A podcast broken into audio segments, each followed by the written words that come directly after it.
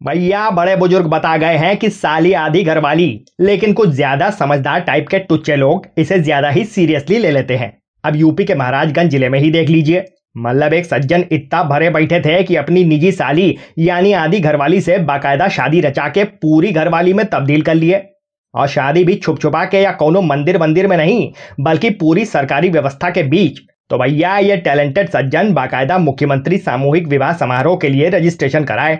फिर साली के साथ धूमधाम से पूरे तन मन से साथ फेरे लिए अच्छा इनके टैलेंट और कॉन्फिडेंस का लेवल देखिए। मतलब शादीशुदा तो हैं ही, बाकायदा दो चार बच्चों के पापा भी हैं। वैसे एक्सपीरियंस की डिमांड तो मार्केट में रहती ही है। सो साली भी अपने जीजा के प्रेम में डुबकी लगा गई। बाकी जब से इनकी पोल खुली है, सरकारी जिम्मेदार पसीना टपकाए जा रहे हैं। तो भैया, ऐसे ही मज़ेदार वीडियोस देखते रहने के लिए तत्काल सब्सक्राइब करें, मिस्टर झक्कीलाल।